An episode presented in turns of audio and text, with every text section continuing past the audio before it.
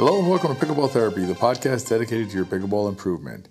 We are still out of the country, and so this week, what we're going to do is we are going to dust off an old episode that has to do with how we frame our play. We're going to be talking in this episode, we talked about understanding how losing can be an advantage to us. So, embracing losing when it happens. We're not looking to lose, but when we lose, let's learn from it. And also understanding what it means to compete out in the pickleball courts. Enjoy the podcast.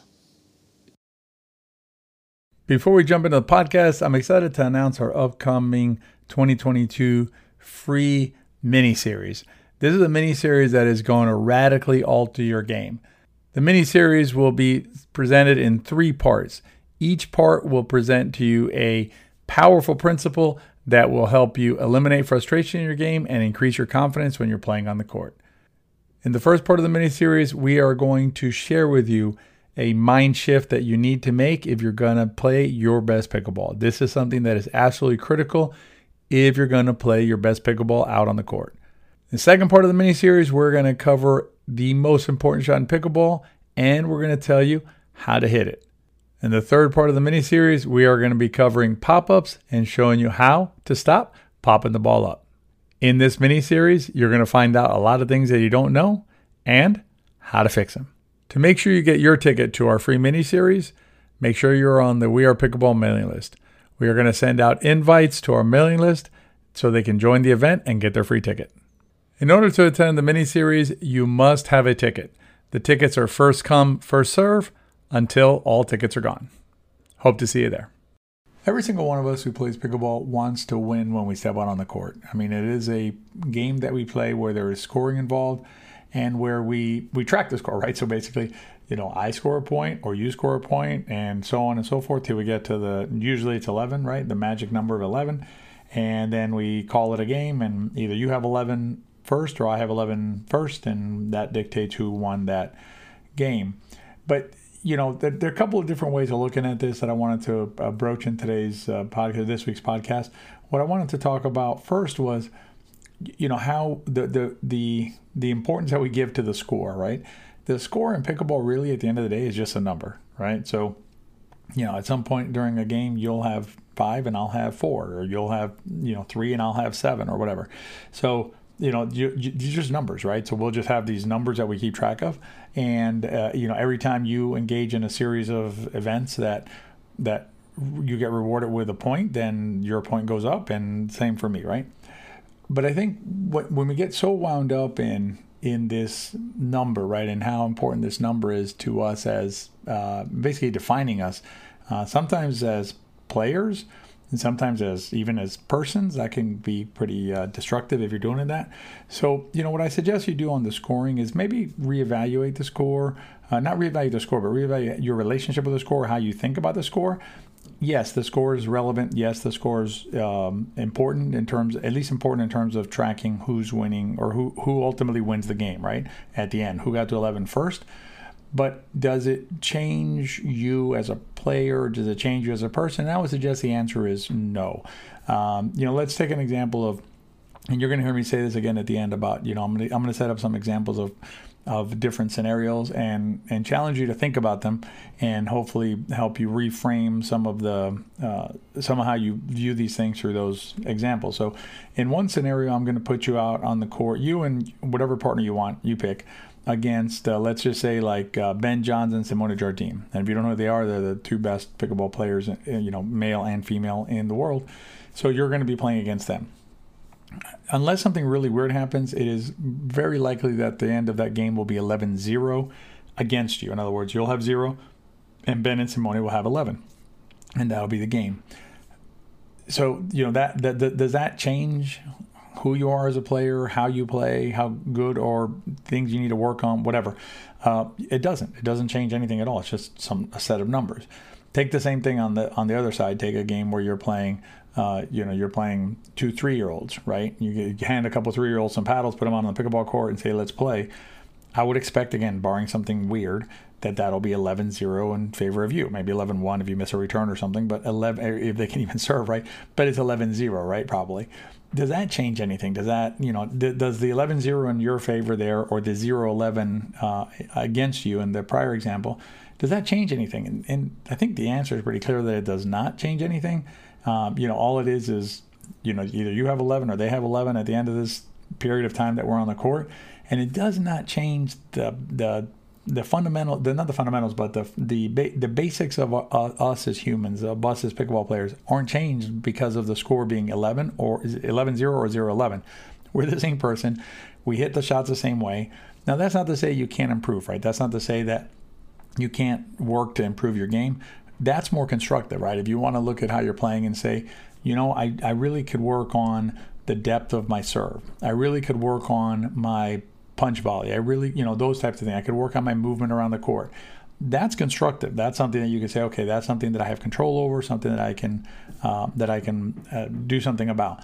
Score is is something that again, it's just a number, and and it's something that a lot of times, as in the examples I gave you, you may not have control over. If you're playing Ben and Simone, you probably don't have a lot of control over what the score is going to be. The score is going to be you're going to have a zero or at most a one at the end of that at the end of that exchange, and there's not much you can do to to yeah, at least in the short term, right? Maybe in the long term, if you really apply yourself and work hard at the game, and two years from now, maybe you're battling with them.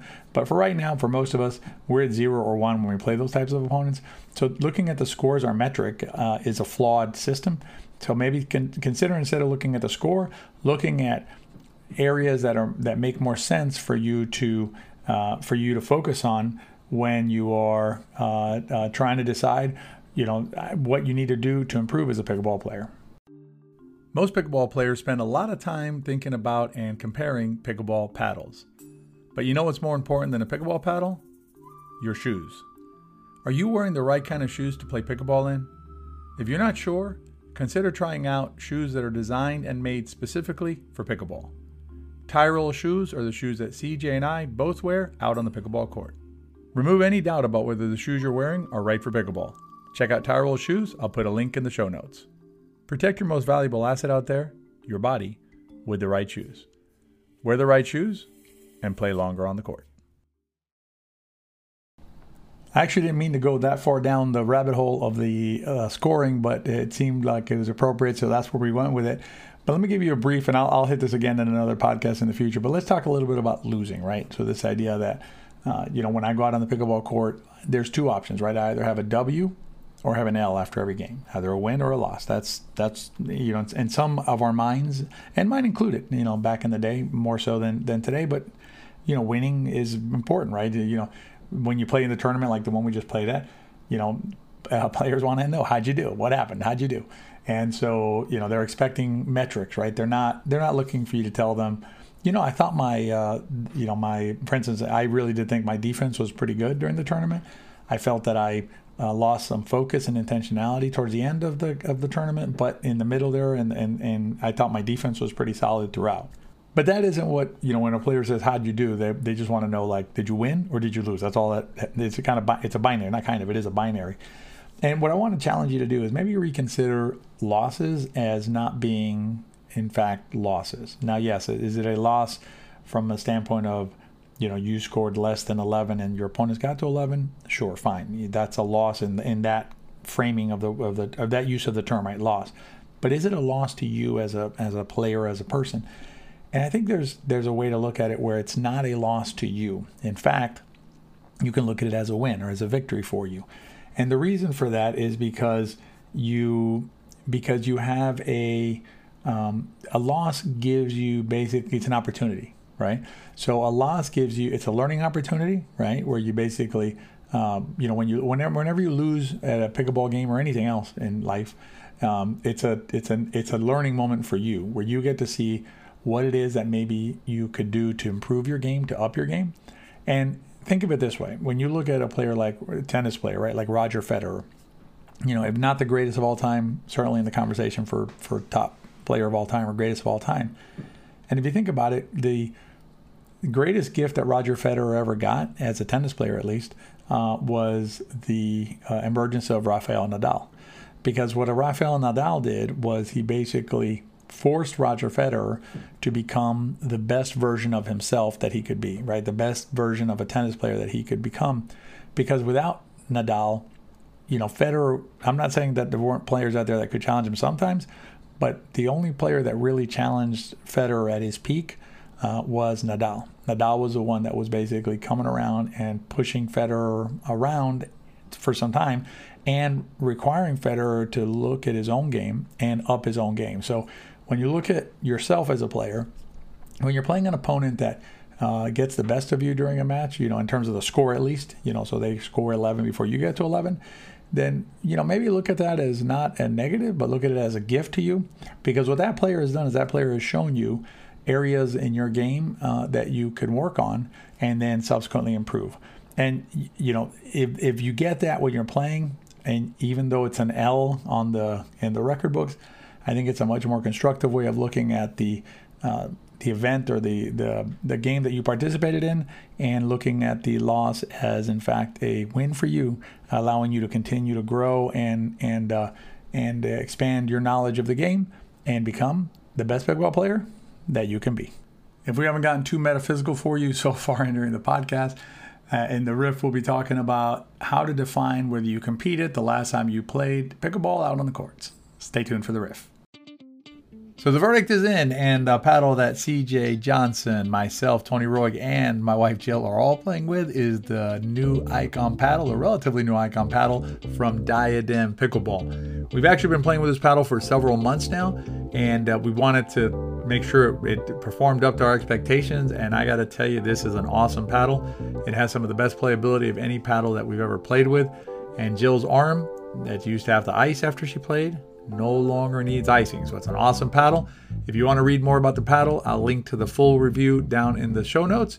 And if you use the code VI Pickleball at Diadem Pickleball, you'll get our discount.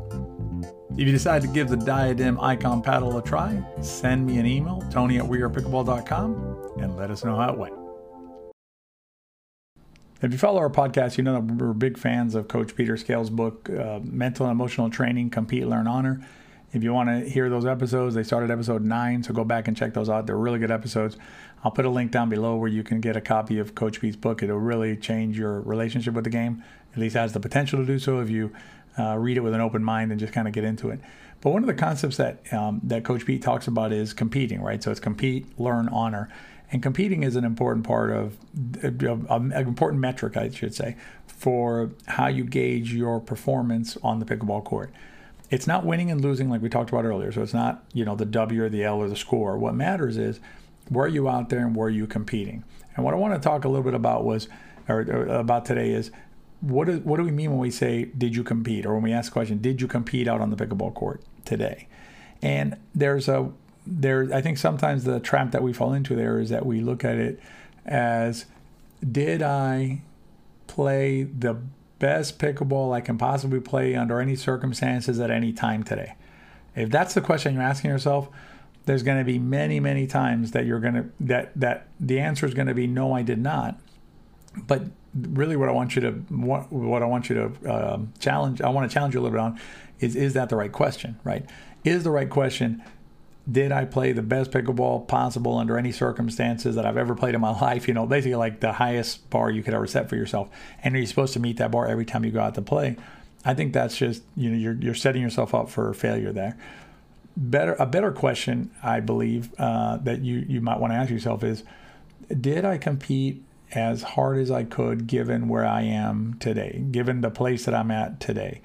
We're going to have different we're going to come into into pickleball situations or pickleball uh, opportunities at different places in our lives right? Sometimes it'll be uh, you know a particularly stressful day with family or work or whatever is going on in your life. That's going to distract you and detract from your uh, pickleball play. Could also be an injury right? You could be you know you could have a your knee bothering you your arm bothering you something like that it's it's difficult to expect that you're going to perform at your best, best ever, right? If you have some sort of physical uh, limitation at the moment. Another example is if you haven't, say, you haven't played or or drilled or done anything in a while. uh, it's unrealistic to expect that you're going to all of a sudden show up to the pickleball court and play at maximum uh, you know, at your at your uh, absolute best, uh, you know, under any circumstances, if you haven't played for a while.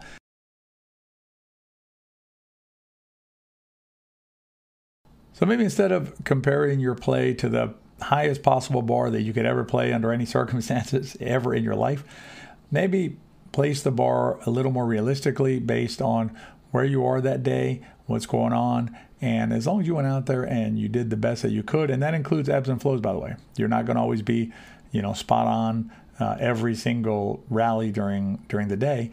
You know, accept that we're human and give yourself uh, some leeway there. And as long as you compete it within those parameters, then I think you've done uh, what you set out to do, and you should, uh, you know, no, no, reason to hold your head, uh, or you know, let your head sag.